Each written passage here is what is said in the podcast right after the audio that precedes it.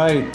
It's the Hemonc Pulse, and we have a first timer on the Hemonc Pulse, Dr. Aditi Shastri, who is going to introduce herself. And but um, look, this is the podcast. You folks are going to keep your fingers on the pulse of hematology. That, Aditi, that's what we tell people. This is how they can stay on track with all things heme. And this is um, this podcast is part of a series we've been really discussing pertaining to ASH 2023 meetings, um, meeting and some of the data that were presented there. So before I get started, welcome to the Hemonc Pulse. Maybe a little bit about you, where you are, what you do, and how you spend your day, and and um, what got you into hematology.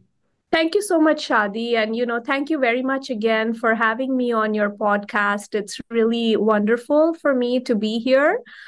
So, just as some background, I am a physician scientist at the Montefiore Einstein Comprehensive Cancer Center in the Bronx in New York. And uh, I have been faculty here. I also did my fellowship at Montefiore. And uh, what got me into hemonc? That's a good question. You know, when I was, uh, I was always drawn to oncology. Even as a high school student, I used to work with a nonprofit uh, that used to kind of work towards tobacco control and you know making policy about tobacco in India because cigarettes and you know just tobacco in any form is a rampant problem in India where I grew up. So I was very drawn to oncology right from the beginning. And uh, through my internal medicine residency, I really had some wonderful uh, you know faculty but also uh, co-residents and fellows who really influenced me very positively for uh, towards hematology. And one notable person i have to say in this regard is dr naval daver who is at the md anderson very well. Yeah i know him very well yeah, he was actually my fellow on my very first hematology rotation. And I was super impressed with like just uh, the way that he, you know, just had such a great knowledge base and was such a fantastic teacher. So I definitely owe him that. Uh, well, uh, Dr. Daver is going to come on the show. So as long as uh, he's listening to this, uh, we'll bring him in. If he's not listening, we're not going to bring him on, by the way, Aditi. so um, ASH 2023 always is filled with thousands of abstracts, and uh, nobody can cover thousands of abstracts. So what I asked you to do is based on your research interests, what, what you do, and where you sit in terms of research and clinical care, to choose several abstracts that intrigued you, piqued your interest, that you think are important to hematologists and oncologists in the field.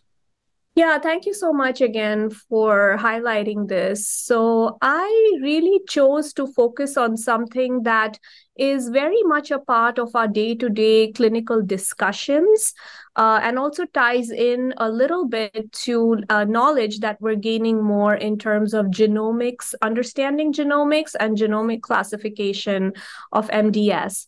So, you know, one of the things that uh, we discuss almost on a weekly basis is really understanding the risk and the prognosis associated with having a TP53 mutation in MDS. And, uh, you know, as in our clinical groups, we're always trying to tease out, you know, what patients with TP53 mutants may potentially be, maybe have better prognosis compared to those that have worse prognosis. And this has far reaching implications in terms of therapeutic decision making, allogeneic transplant, etc. So the first one that I was really interested in highlighting is an abstract from the Validate database. Uh, this is going to be presented on Monday as an oral abstract by Dr. Tariq Kewan. And uh, one of the things that was done here, this is a large database across several specialized centers. And uh, what they really looked or analyzed very closely was patients with TP53 mutations uh, and just looking at their treatment response to hypomethylating agents, as well as what is the overall survival of these patients. And, um, you know, it's very interesting. They actually kind of break it up as to the patients that have a monoallelic TP53 state versus those that have a biallelic TP53 state And uh, they also kind of compare them to patients that are wild type as a background to this, you know, there has been some suggestion in prior published literature that potentially the TP53 monoallelic state might afford some better prognosis. But uh, we don't know for sure uh, and in what context. And uh, this is something that the data actually shows uh, very surprisingly. I was truly surprised to see was that patients in this large data set that had any variety of TP53 mutations have a poor impact on survival. And it doesn't nec- and uh, in term but not necessarily you know response to hmas but in general if you had like a tp53 mutation whether it was monoallelic or biallelic you definitely had worse survival compared to those that were tp53 wild type. So I, I think this again underscores the fact that we really, as a clinical and scientific community, need to come together to try to help our patients, you know, with complex karyotype, TP, TP53 mutations, uh, with MDS, because at this time we don't have great therapies to offer our patients with this very difficult to treat disease. So, Aditi, just to recap, P53 conferred a good prognosis in MDS? No, it conferred a worse prognosis. Worse prognosis. So that, yeah, that's what I thought. But why? I guess in my mind, anytime I hear P53, I always associate that with with every disease with poor prognosis. Why was that surprising to you? No, I think what was surprising to me was that whether, you know, there was this literature in MDS which suggested that if you had monoallelic, that is, if you had only one allele, you know, which was mutated, then you may not have as bad of a prognosis as if both your alleles of TP53 were right. mutated or you had more like biallelic status. So that was the surprising part. But Chadi, I completely agree with you. I think whenever you see TP53 with any cancer, you can definitely say that those are the more aggressive type of cancers and difficult to treat. And then when it comes to these, um, I mean, uh, for these patients with MDS who have the TP53, whether it's monoallelic or biallelic, does this affect your management today uh, in 2023, beginning of 2024? Are you still doing whatever hypomethylating agents, potentially allogeneic transplant, or is the presence of P53 making you decide something or another? Yeah, that's a very good point. So I think uh, it always to us depends what is the overall context, right, in which you're also seeing these P53 mutations. Now, typically, uh, when we see patients with high risk MDS, we see these patients uh, might have been had prior chemotherapy or radiation for maybe a solid tumor or another cancer. They have a very complex karyotype these are the more aggressive uh, types of MDS to treat and more poorly responsive to standard chemotherapy and allogeneic transplant. Now, another situation I can give you, which I also want to highlight, is an abstract uh, at ASH this year, is also potentially being presented in the same session, talks about the TP53 allelic state now in a different type of MDS, which actually has a better prognosis is one which has an isolated deletion 5q Mm. So, as we know, like these are the patients with the isolated deletion 5q. We do have some good therapies to offer them. You know, we can treat them with Revlimid or lenalidomide, uh, where, you know, the patients have a anemia response to this kind of treatment now this actually looked at you know what is the overlap of this mutation with uh, the deletion 5q and they found that there was a small subset of patients maybe about 18 to 20% if i remember right that just had this overlap with the deletion 5q um, and uh, you know there is actually this monoallelic state in this case you know may afford a little bit of uh, you know some amount of a better prognostic significance uh etc so you know these are just like i said so, so the, the, five, the five the five q deletion might overcome the poor prognosis of the p53 monoallelic Exactly, exactly. So, you know, sometimes these karyotypes that we knew back in the day, they are still helpful till today. They help us prognosticate the patients, even in this genomic era. And I guess what I would say is the overall context now in which you're seeing patients matters so much right? Like basically whether they've had prior therapies, what their performance status is, what are the co occurring mutations. I think ultimately donor availability for those, you know, across the world, this is a can be very different, right? Depending on where you live. So, yeah. That's very interesting. And right now, for uh, for these patients, for 5q deletion, you have been using lenalidomide. Does the data change using lenalidomide for this patient population? No, not really. I think lenalidomide is one of those things that's really time tested and uh, it is still the best therapy that we can offer patients with deletion 5q. Uh, one of the advances really in the field of MDS has been you know, in low risk MDS, where we recently had the FDA approval of the drug luspatercept, mm-hmm. right? So that's something that you might have seen in the literature and, you know, just the FDA updates.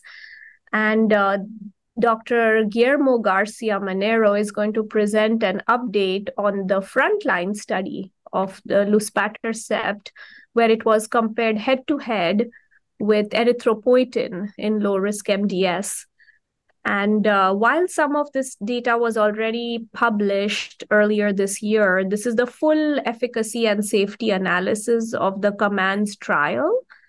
And uh, this actually does show very nicely that, you know, in the study where the patients were randomized to either epoetin alpha or luspatercept you know overall the patients that got luspatercept had a better uh, you know had a faster anemia response so quicker rbc transfusion independence a more sustained response um, and uh, this kind of uh, is clinically practice changing that luspatercept has now moved into the front line for treating anemia associated with low risk MDS. That's great. What else do you have for us?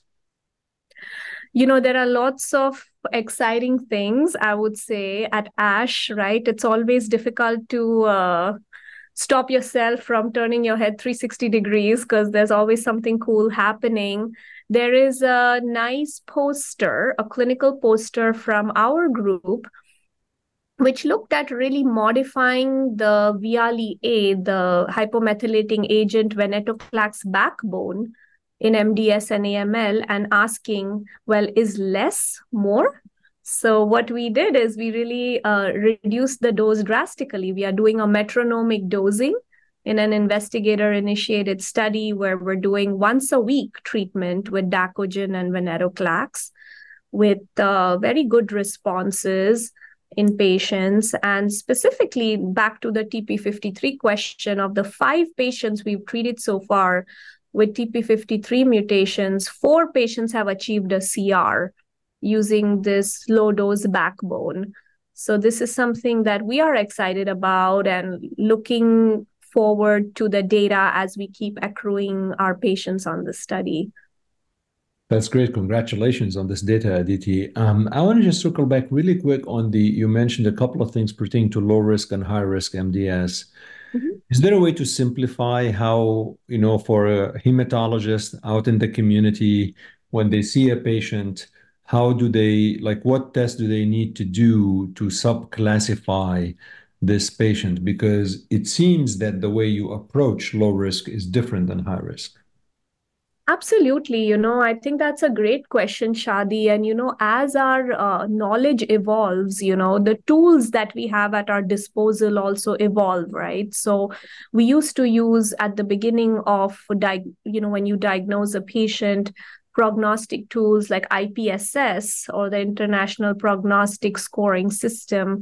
But now we have a, you know, updated molecular IPSS or the IPSS-M and this is a web calculator which is freely available you know to most people that have access to just an internet connection.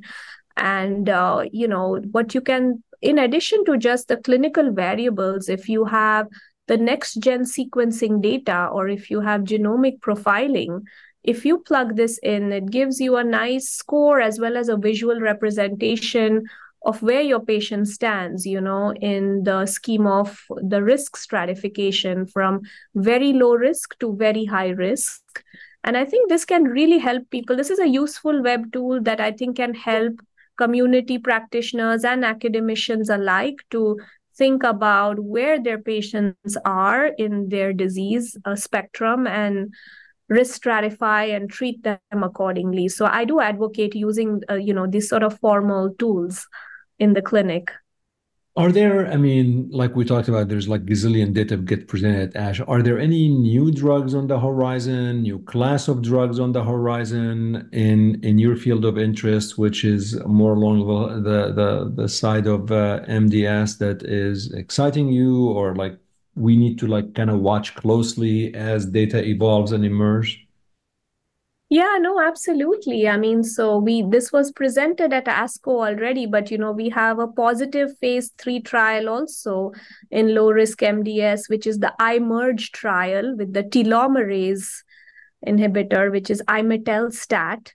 And uh, this drug has positive data in low risk MDS. And in addition to just improving the clinical parameters, the one thing we saw from, uh, you know, the uh, some we saw from the publications and presentations is that it is potentially disease modifying because it is reducing the variant allele frequency of certain mutations as well in MDS. So we are looking forward to seeing what are the regulatory further milestones that are reached by this specific drug. In addition to this, we have uh, sabatolimab, which works along the TIM3 pathway, which is kind of an immune immunotherapy, so to speak, uh, in MDS. We have the, the, drugs which inhibit XPO1, which is another target that is uh, overexpressed in MDS. I would say that, you know, and then of course we have things that filter down to us from AML. So venetoclax is another drug which people are looking at eagerly, potentially that in a you know more abbreviated schedule with azacitidine can have efficacy uh, in MDS, and we are waiting for the results of the phase three study for venetoclax and azacitidine. So BCL2 inhibition is also something that we are looking at. And then in terms of observation and just doing nothing, are, are we getting better in deciding which patients with myelodysplasia we can really just sit tight? Uh, I'm a big fan sometimes of knowing this because, a- as we can both agree on, sometimes waiting allows you to really not kind of damage uh, things with treatment and who knows what's the next available therapy in a year or two years from now that patients could benefit. But i, I kind of feel i feel sometimes these decisions are not like kind of made as a gestalt. Like you know i think we can really wait three months six months or is there really criteria where if a patient comes in the door this is observation yeah you know I think Chadi it's a it's a great question, and I think some of it refers to what you're saying, like it is the art of medicine, right? This is really yeah. the art of medicine, knowing who can you treat, who should you treat, who should you wait on a little bit and observe. And my guess is if you ask 10 people in the room, you'll probably get 10 different answers. Uh, but I I actually think that you know, especially in a setting where I practice, like in the Bronx, where we have a large underserved minority population, you know, in a you know, we're just dealing with so many things outside of the disease as well, you know, for our patients. That sometimes you're right, like just observing the natural course of things is not necessarily you know the wrong thing to do.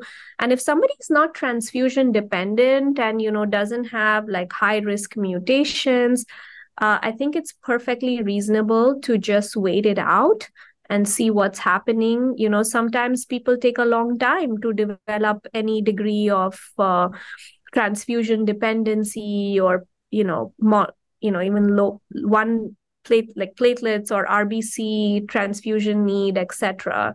So, on one hand, you could say, yes, you could wait. There's also data to show that, you know, maybe if you treated, like, you know, there is a study from Spain that if you gave Revlimid to patients that, you know, had this del5q, et cetera, and you, they weren't yet transfusion dependent, you're actually uh, increasing the time to them becoming transfusion dependent. So you are modifying the natural history of the disease sometimes if you intervene therapeutically. But I think it really requires very good selection of the patient, like, you know, when you're doing these sort of interventions more as a kind of preventative way, right? So yeah. um, I think patient selection, careful discussion with your patient that, hey, you know, this may incur some side effects, you know, just so you know what to watch out for. So yeah. yeah. But I, I actually think there are patients where it's reasonable to wait. And I do wait sometimes to start treatment and just follow patients in clinic when I mean, it's not.